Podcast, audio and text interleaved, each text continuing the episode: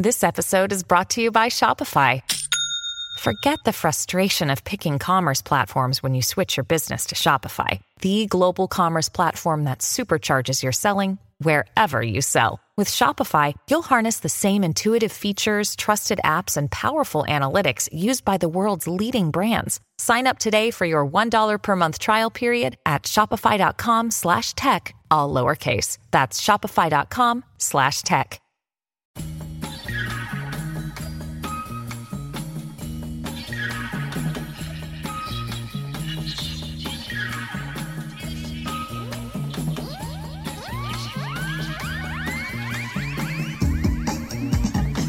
It's Fourth Estate for the week beginning Monday, the 18th of May, live on 2SER Radio and across the Community Radio Network, your weekly look at the world of journalism and the media. My name's Jack Fisher. Tonight, the 2015 federal budget. How was it covered by the media and what blow did it deal to journalism meets academia site The Conversation?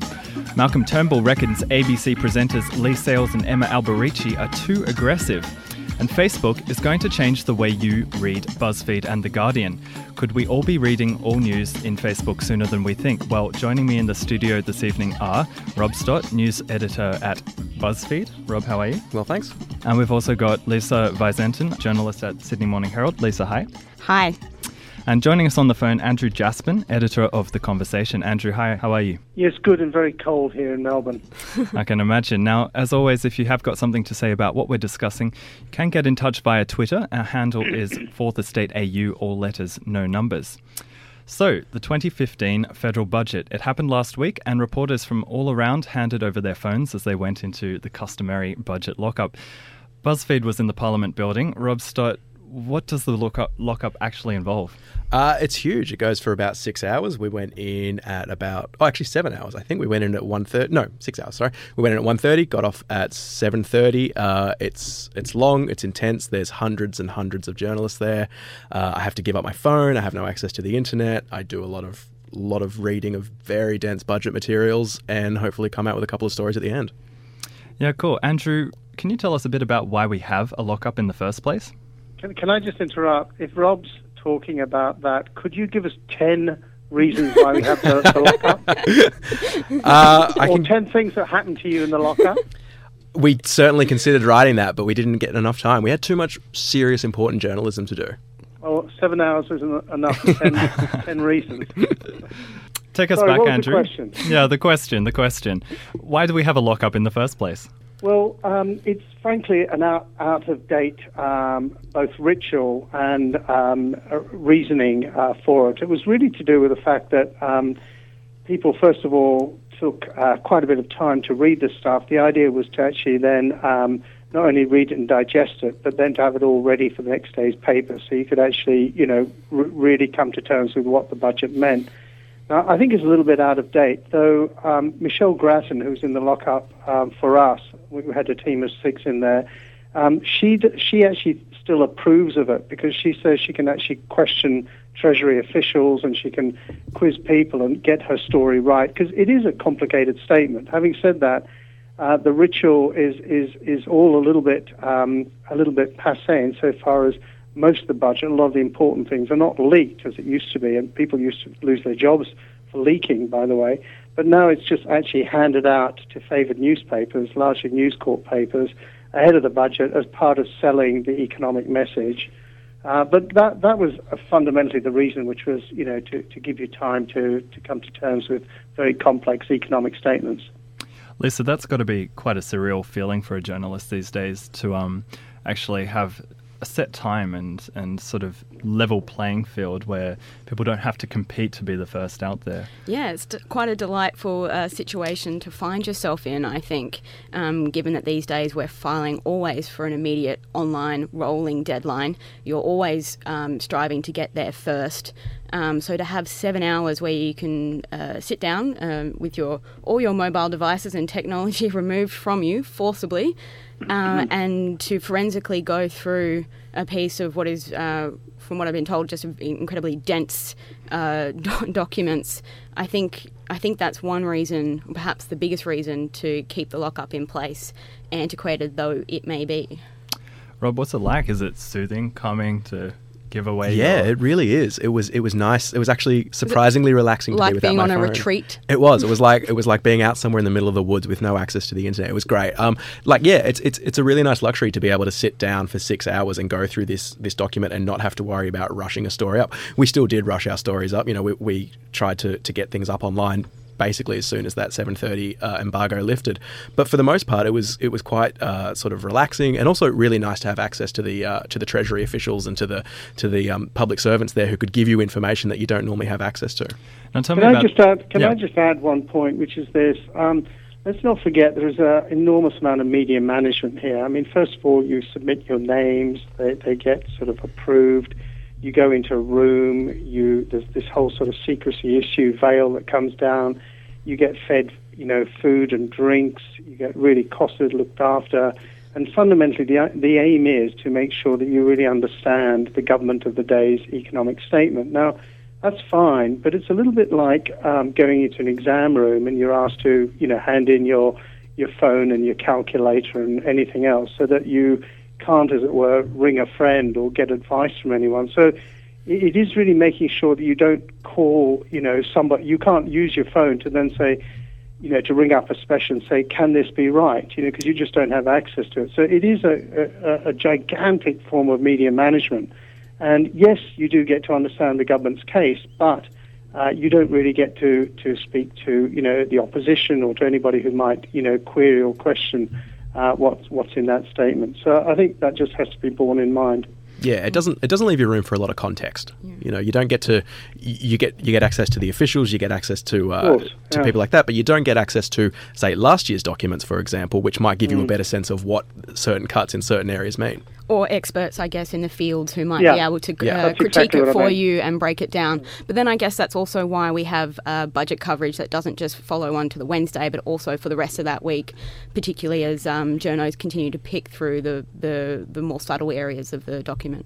Yeah, but the whole aim is to get one message out, and you've seen what's happened Yeah, in the absolutely. polls. It is to get a very quick poll reaction, so that you know essentially it's thumbs up or thumbs down. That's what Uh-huh. you know punters initially want. However, you're absolutely right um, that what happens during the week, and this happened last year, is people began to unpick it, and then you sort of you know really understood a lot more about what, what the rationale really was behind the budget. And in this case, I think everyone knows it was very much a political budget.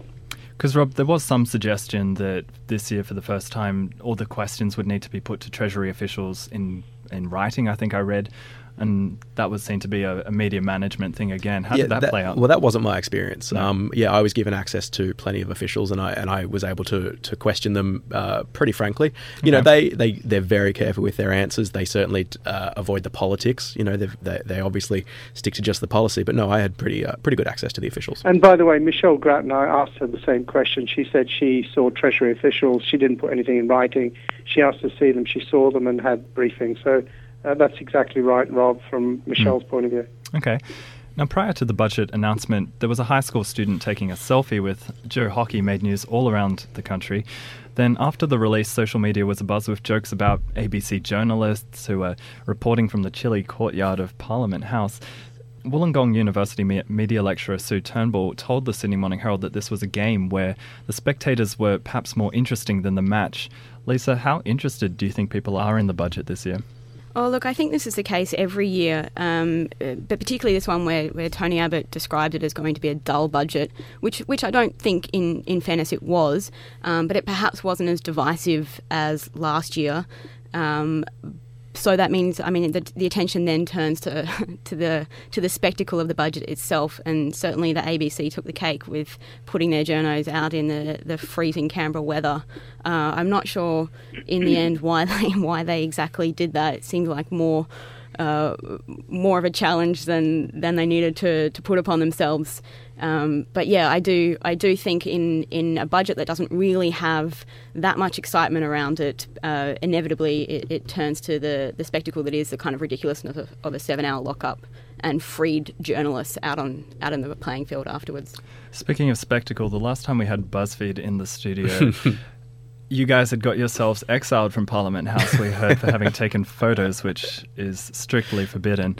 I'm glad to see you were allowed back in. We were allowed back in. Yeah, I wasn't. Uh, I wasn't at BuzzFeed at the time. Uh, but yeah, no, we had no problems getting back in last week. We uh, we sent a team of four down, which is the first time we've actually done it uh, for the budget, and you know we got away without without too much trouble. Good to hear. Now, the budget was good news for some and bad news for others. Andrew, the budget was not good news for your website, The Conversation. As Christopher Pyne said on TV last week, The Conversation was set up during the last Labor government and it's received $3.5 million from government to date. And Christopher Pyne reckons it's time the conversation was self sustaining. Andrew, how will this funding cut impact the conversation's reliance on its funding partners? Um, well, look, just just a couple of things there. Uh, one thing is um, that money dates back to 2010. It was really to help us build the site and, and you know get get um, get the conversation on the road, as it were. Um, the second thing is that um, that we made it very clear to the government that um, that uh, we could not be self-sufficient by 2015, which is what the government insisted we, we should be. Um, we're actually not far off from it. We we we put a bid in for what's called uh, continuation of project funding for two more years till 2017, and we were quite happy to swear on a sack of Bibles that we wouldn't require any further government funding after 2017. And the reason for all this is you may ask yourself, why would we go to the government? Well, it's because we're a not for profit. Um, if we were a for profit organization, we'd be going to venture capitalists and investors, etc. But we can't raise money in the money markets. We, we literally raise it through um, government and universities. Now, the government already funds to the tune of about 14 or 15 billion a year universities and research uh, organizations who we entirely work with. So um, from our point of view, um, we were just really uh, asking for an extension for collaboration with a sector that the taxpayer already funds. Um, in terms of your question, uh, w- what this means to us, well, it leaves us with a one million a, a year uh, gap in our funding, which, by the way, is 25% of our funding uh, or our budget, I should say. Uh, the vast, the, the vast uh, majority of it comes from universities. Um, so what's happened? Well, first of all, um, our readers have been very generous and and um, have um, you know risen to the challenge to to a certain extent. We're in talks with uh, our university partners to see if there's anything more they can do to help, um, and we've got a few other plans uh, that we're working on. So you know we, we we did think there was a strong chance this government wouldn't want to support, which by the way, I'm very uh, depressed about for this reason alone. It's not just a money issue but I just think a site like The Conversation depends on having bipartisan support in the same way that the Liberals and Labour and everybody else, I think, largely supports the university sector. And as I said, they are our, our partners, and, and I'm just sorrowed that we've, we've lost that sort of bipartisan support. Okay, Andrew. Now, Christopher Pyne referred to the conversation's venture. Sorry, I should mention you're venturing into Africa uh, this month. Um, you've also gone into the US and the UK. Mm-hmm. Now, he's referred to that as being proof of your being self sustainable. Sorry. Is that a mm. fair assessment of the expansion? No, I mean he, he knows, and his department officials know because you know we get quizzed about all this. There are very strict issues around the use of Australian taxpayer money. Our money is just used here in Australia because it is Australian taxpayer money used to develop what we do here. In each of those cases, they are funded locally, or in the case of Africa, that's actually funded uh, largely through the Bill and Melinda Gates Foundation out of the US. But you'll know that Bill and Melinda Gates have a real interest in, in Africa and making sure there's a better platform to discuss the, the, the kinds of problems that that continent faces. In the UK, it's uh, partially funded by the British government uh, and by 44 universities. In the US, it's fully funded by six foundations, and we hope in turn uh, universities will come aboard. But each one of those are quite separate organizations, although we're obviously joined as, as being part of a family. So that is not the case that you know we have the money to be able to launch elsewhere. We, we, we literally each one of those is to a certain extent um, independent of Australia, although it all operates on the platform that we built here. Okay, Robin Lisa, not-for-profit journalism do you think there's a future for it? I mean, obviously, the conversation have done quite well with the university partnerships. Yeah, is there a future for not-for-profit I mean, journalism? I think it's very tough. In a in what is already a very crowded marketplace in Australia, along with the Fairfax and the News Corp mastheads, which which are in every capital city. You've also got uh, BuzzFeed, also uh, the Daily Mail, the Huffington Post are coming out here. There's it's a very crowded market marketplace, and it's only getting more and more competitive. So I think uh, a smaller site like the Conversation, uh, it's it's a shame, but yeah, I think it's going to be a struggle for them in the future. What do you think, Lisa? I think one of the biggest problems uh, that Australia faces, and perhaps Andrew can talk more about this, but compared with somewhere particularly like the US, is that Australia doesn't have an endowment culture. It doesn't have a donation type culture that sees uh, things like the conversation as really important infrastructure in the media landscape and worthy of uh, keeping alive and keeping um, uh, like uh, publishing. Whereas in the US, I think they really do have that. And when newspapers are on the precipice of going under, someone steps in, whether it's a, a, a, rich tycoon and sort of saves them at the last minute, or whether it's, it's a university. But there, there does seem to be this absence of um, throwing money at something that is really worthwhile having in Australia. Andrew, did yeah. you want to respond to that?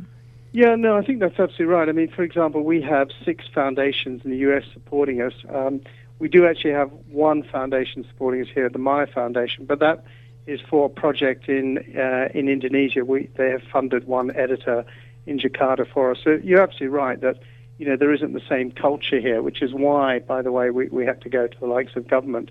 I just wanted to respond to Rob your your concern about our future. Let me reassure you and any listeners uh, we're actually going to be okay. And not only that, we're going to be much stronger in the future because uh, come 2017, each one of these sites, when they're up and running, will be paying a, a fee back to us to help cover our costs because we can't shoulder all the costs here in Australia, and each one of them operates on our platform. So once they actually are up and running and they're healthy and they can contribute, uh, we're going to be in a pretty strong position. The second thing is that our site um, is currently, we're receiving about 2.6 million visits to the site a month, uniques that is. I mean, that, that's way bigger than virtually every other site in Australia that isn't part of a legacy media play. So um, we're, we're not in bad shape, and uh, our model is quite different to your model and um, obviously the Fairfax and News Corp models. We, we don't take advertising. We don't have to drive clickbait to get uh, advertising uh, or to get eyeballs to, to then buy advertising. We, have got a very, very different model. So, Rob, thanks for your concern, but I'm, I assure you we'll be, we'll be well and truly established and players for some time to, be, to come. You're on Fourth Estate. We're speaking with BuzzFeed's Rob Stott, Lisa Visentin from the Sydney Morning Herald, and on the phone, Andrew Jaspan, editor of The Conversation. So, in the news business, it's been called the death of the homepage. Many of us are no longer going to the homepage of news websites. Instead, we're coming in through Facebook, through links, and through our friends. Now, Facebook has finally announced a new change that it's calling Instant Articles. Basically, where you're currently left waiting 8 seconds on average when you click through to a news article on Facebook, and yes, they did time it, with Instant Articles, Facebook will be letting news organizations publish their stories direct to social media, and The Guardian and BuzzFeed are among the first outlets to sign on. Rob, is Facebook's Instant Articles the kind of access to audiences that most media organizations have dreamed of? Yeah, I think it's just a reflection of uh, media organizations going where the audience is. Uh, as you say, the homepage is dying. It's dying slowly, and it's actually dying a lot slower in Australia than it has around the rest of the world. People in Australia still do visit homepages more than they do in a lot of other countries. But yeah, the the audience is on social media now. They're on Twitter, they're on Facebook, they're on Reddit, and so yeah, we've got to go where they are. So I guess the question is what sort of revenue streams they might actually find themselves compromising by doing this. What do you reckon, Lisa? Yeah, I think uh, in general, this uh, embedding of uh, content directly to Facebook is something that the jury being both you know consumers and also people that work in the media is out on until we actually see how this works because I think that is one of the biggest issues is that you are I guess jeopardizing your revenue stream by putting your content out there for free um, but at the same time, you're also getting more eyeballs on your content. So it's really just uh, weighing up the balance at this point, I think, and seeing what it looks like when it rolls out. Never really thought about this before, but when I read the news in my RSS reader, probably one of the few people who still has one that encore. Yeah, but I'm not. I'm not seeing the uh, the ads. But yeah, do you think it could be their own undoing, Rob? Um, I don't think I don't think Facebook or the media organisations would, would get involved in something like this without uh, thinking about it very hard. I mean, I don't really know a lot about the revenue side of, of any business that I've worked out. To be frank, that's never been something that I've worried about. Um, as long as I get paid once a month. Um, so yeah, I, I, I'm I'm certain that this is something that both Facebook and the media organisations who they've partnered with have thought about a lot. Uh, I don't think they're rushing into it. I think you know they're trialing it. It's a bit of trial and error, see what works, see what doesn't, and you know I'm sure eventually they'll settle on a system that works for both the audience and for the publisher because that's the, really the only viable system. Have we reached a point where media organisations really can not afford to not be on board with instant articles? You have to be on social media, absolutely. Yeah. You have to be. Like it's it's a I know it's a huge chunk of BuzzFeed's audience. It's a huge chunk of uh, any online publications audience. Really is uh, is social media. So if you're not there, you know, you might as well be stuck in the 1990s. Yeah, you can't afford not to be somewhere where your competitors are. So now that we've got heavyweights like New York Times and, you know, BuzzFeed um, pioneering this area, others will follow, absolutely. Andrew Jaspan, does the same go for you? Uh, a lot of your audience coming in through Facebook? Uh, oh yeah, no. I mean, Facebook are probably our one of our biggest distributors. Um, I mean, let, let, just a couple of things. Rob made an interesting point about going back to the 1990s. I think this in the 1990s there was a big sort of discussion in the early 2000s about whether newspapers put their content up on onto their online sites or not. And that was kind of it's a kind of a similar moment. You put your content up on Facebook, and we've got to remember Facebook is read by 1.4 billion people, you know, daily, pretty well. I mean, you know, it is a seventh of the world is, is reading it, and they just outnumber every other distributor by, you know, 10 to 1. I mean, there's nothing else, including Twitter, even close to them.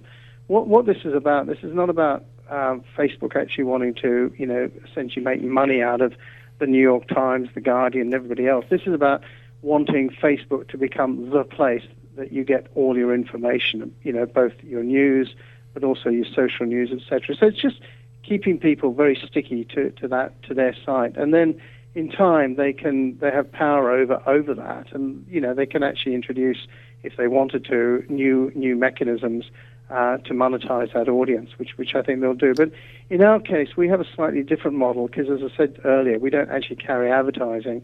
Um, we distribute all our content for free under something called Creative Commons. And what we've actually got is, a, is, is kind of our own protected ecosystem to a certain extent. Well, it's not protected, it's actually an open system, which goes as follows. We, we have now 14,000 sites globally using our content on a re- regular basis.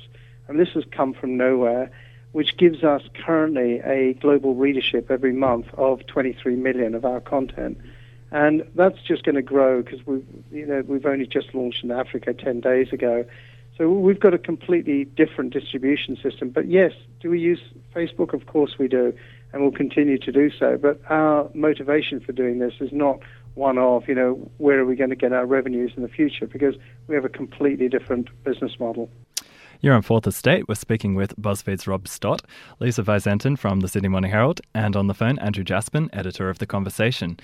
Yesterday, Communications Minister Malcolm Turnbull made a special appearance on Channel 10's Bolt Report, where Conservative columnist Andrew Bolt took him to task on the age old question Is the ABC biased?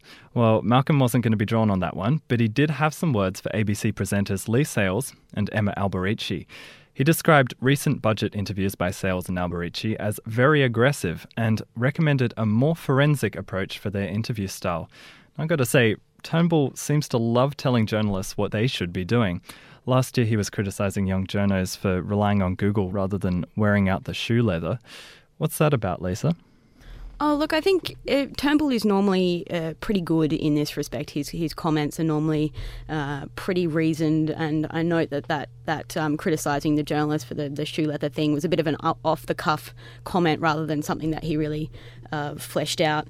Um, but I just think this this idea of uh, criticizing what are some of the best political journalists, if not the best political journalists in the country, for being too aggressive, uh, is is beyond the pale. And the fact that it was made on a Bolt show, Bolt being someone that has uh, he, he, and his cabal, mostly on the 2GB, have just provided basically a, a wonderful forum for their like minded um, ideologically favoured politicians to to to put forward their views without really too much probing whatsoever. So it's uh, it's it's absurd. So he's waded into a bit of a minefield here in that a few years back there was a Liberal staffer who referred to Leigh Sales as a cow after her blistering interview with Tony Abbott. That was in 2012, I believe. He was called out on it and he apologised. And now George Negus has wondered aloud whether Turnbull would have made the same criticism of himself, George Negus, or Kerry O'Brien in his time. Leigh Sales and Emma Alberici are they really a more aggressive type than their predecessors, Rob? Uh, no, not really. I don't think so. Uh, you know, I, I, watched the interviews, and certainly they were aggressive, uh, and that's probably not always a bad thing. You know, there's certainly diff- there's different types of interviews. Uh, you know, sometimes it's about taking a soft approach and, and, just finding out what a person has to say, and sometimes it's about putting the hard questions to them. And that, I thought that's what they did, and I thought they did it well. Especially in a post-budget interview. I don't agree. Uh, sorry, Rob. I don't agree as well that they were aggressive. Um, last year, let's not forget, we were, we were painted the nightmare scenario by this government. But This year, we were given a fairy tale story about how wonderful things are. I just think we need grown-ups who can tell us, you know, what's what. And I just thought their questioning was absolutely fair and right for a journalist to do.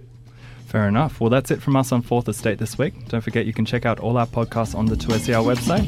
Follow us on Twitter and Facebook. My name's Jack Fisher. We'll be back at the same time next week.